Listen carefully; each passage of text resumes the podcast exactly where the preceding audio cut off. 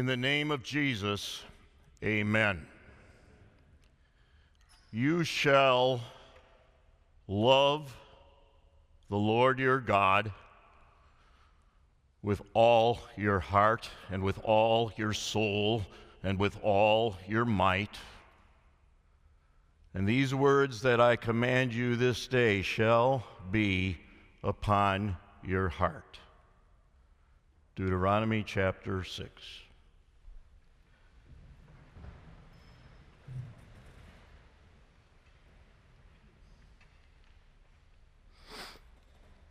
Let me talk in this sermon about the curriculum.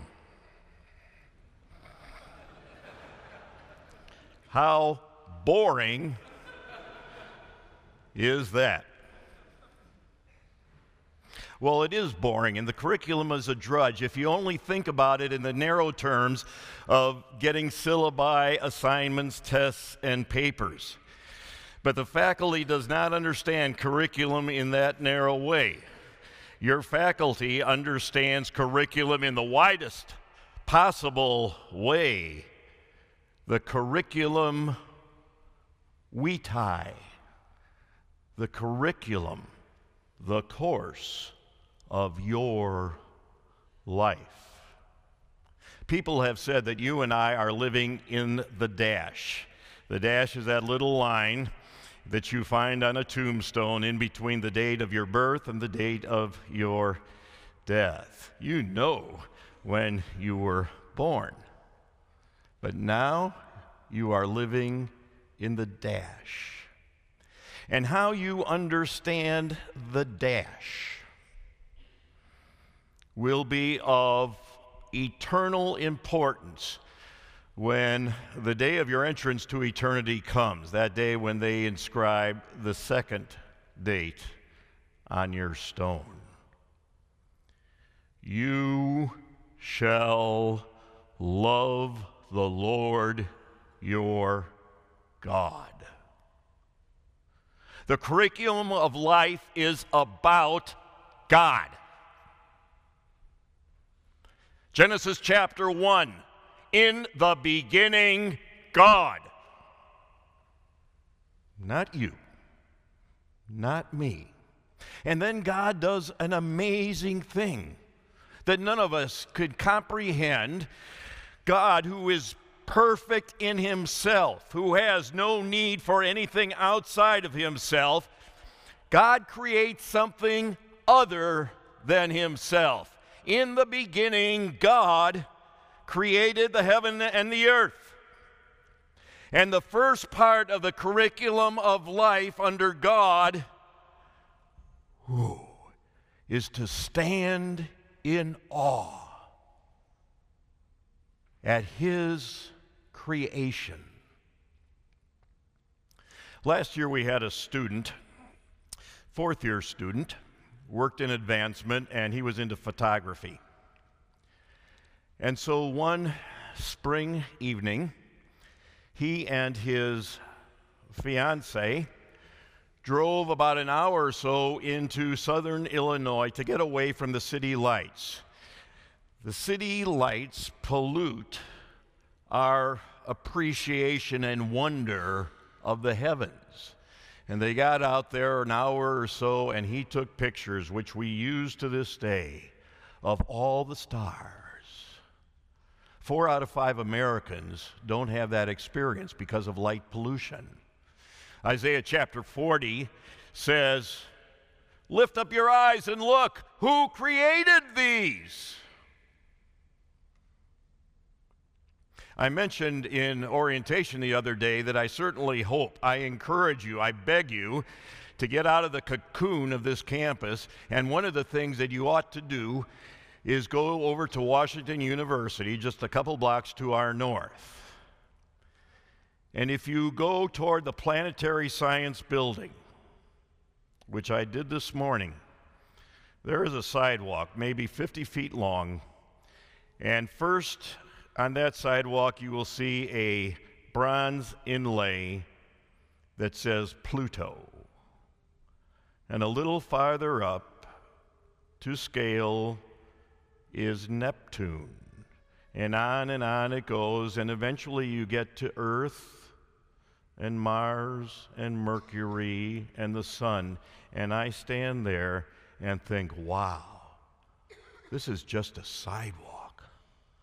Lift up your eyes and see. Well, I go into planetary science, and in the lobby is an exact replica of the Mars rover. Washington University is involved in Martian exploration. And around that rover are pictures of the Martian landscape. And it's like, shut up, Dale. Speaking of the planets, do you know that right now the United States has a satellite circling, circling, circling Jupiter in a polar orbit. It's called Juno. Jupiter is massive. The numbers on Jupiter are that it is 11.2 times the diameter of Earth. And if you want to talk about volume, massive Jupiter could contain 1,321.3 Earths in its massive volume. Now, so what? Big planet, right?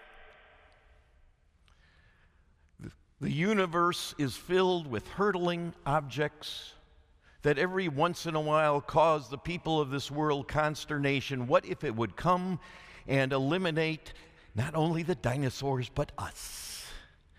Jupiter is so big that Jupiter takes those hits so that Earth is preserved. And if a hurtling object does not actually go into Jupiter, Jupiter's gravity gets a hold of that thing like a slingshot and sends it away from the solar system and away from the little place where you and I live.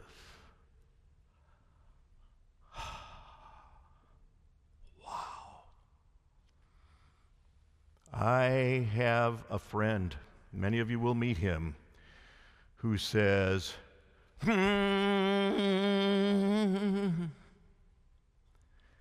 And God said to Job, Where were you? You squirt president.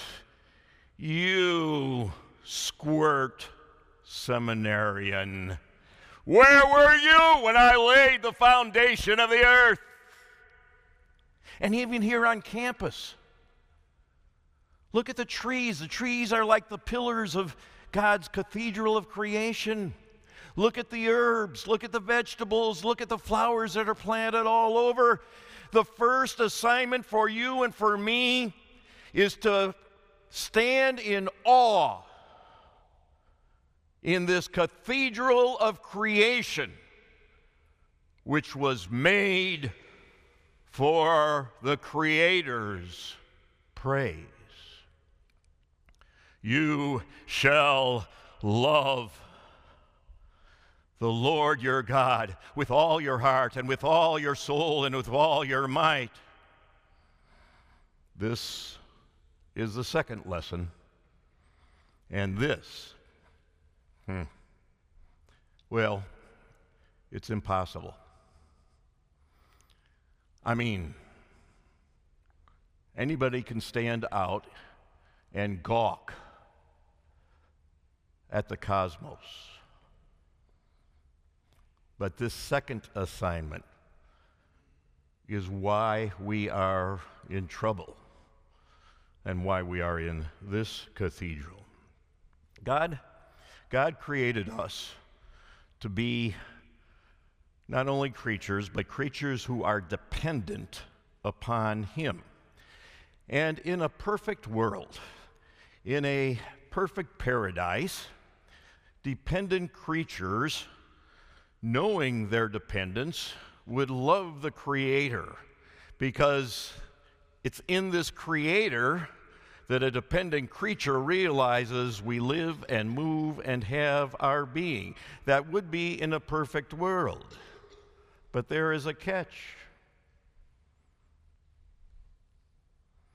Mankind was given the ability to make the terrible decision to leave dependence upon the Creator aside and to opt for independence. Mankind was given the terrible ability not to love the Creator upon whom we are totally dependent, but to love someone, something else. And the result of those facts that mankind for eons has searched for independence rather than finding its dependence in the Creator, the fact that mankind has not freely and spontaneously loved the Lord, its God, with all our heart, soul, and might, that has resulted in the captivity of our will. Your will is bound in sin. Original sin has so corrupted you that the original gift of freedom of the will only opts for independence and love away from God. Even you who are sanctified, even you who are here to give your life into the service of the church in ministry, even you, even I, struggle to get independence and deep in our hearts not to love God spontaneously with a freedom that He intended His creatures to show. When we processed in, we sang that great hymn by Robert Robinson Come, thou fount of every blessing. And he captures this tendency that you and I have to strive for independence and not to love God spontaneously because we are in captivity to sin. Robinson says, Prone to wonder, Lord, I feel it prone to leave the God I love. Our free wills are bound. You and I are in captivity to sin, and as a consequence, we of ourselves cannot be captivated by the love of God. That's the second part of the assignment, at least the first part of the second part of the assignment. And, brothers, the dean has called you in. You are flunking out. I am flunking out. Shut up, Dale. There's a, a sermon illustration that went around some years ago, and probably every preacher on the faculty has used this. A middle aged couple is driving in the car. Husband is behind the wheel. And the wife decides it is time to complain about the lack of romance in the marriage. You know, dear, when we were dating and when we were first married, we sat very, very, very close in the front seat. And he looked at her and said, I haven't moved away.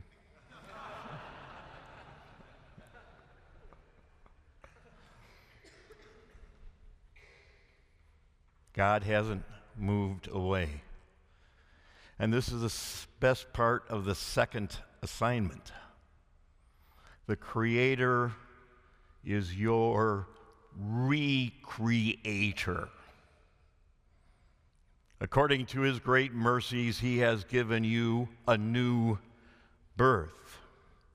Psalm 8 puts it this way O Lord, our Lord, how majestic is your name in all the earth. You have set your glory above the heavens. When I consider your heavens, the work of your fingers, the moon and stars which you have set in place, What is man that you are mindful of him, the Son of Man that you care for him? Wow. If it was incomprehensible that God, you remember in the beginning, God, that he would go outside of himself to make something outside of himself, which he didn't have to do. If that is incomprehensible, that he made this cosmos in which you and I live in our little corner, it is even more mind boggling that that creator sends his son to recreate you by name.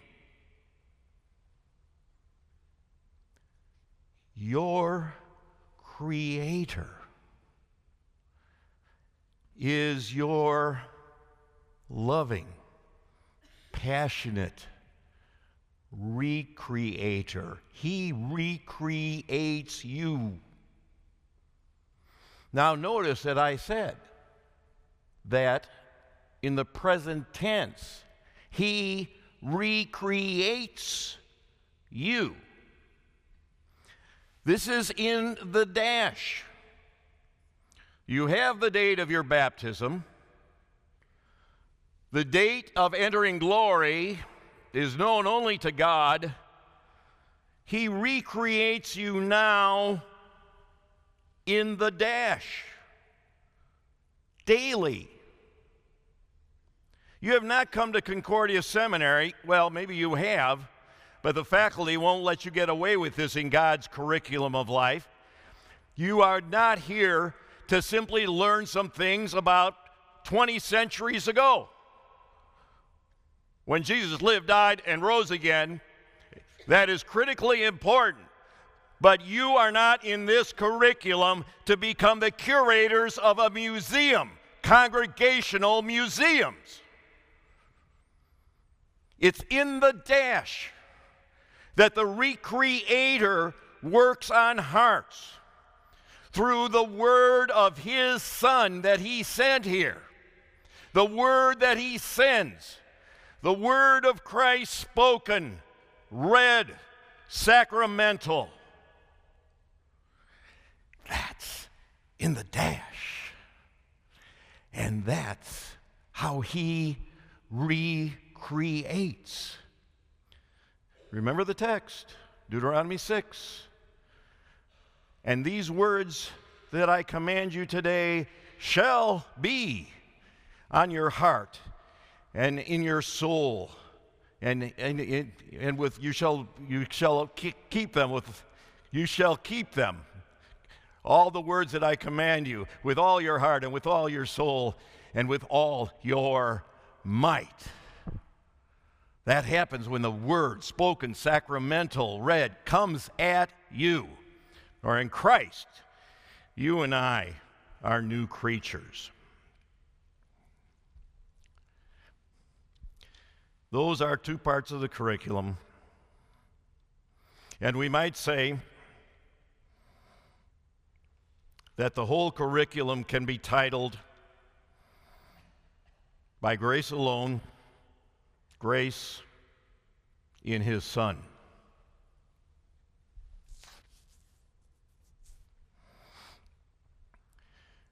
Grace means that we have nothing to bring to this great Creator. As one of our favorite hymns says, Nothing in my hand I bring, simply to thy cross I cling.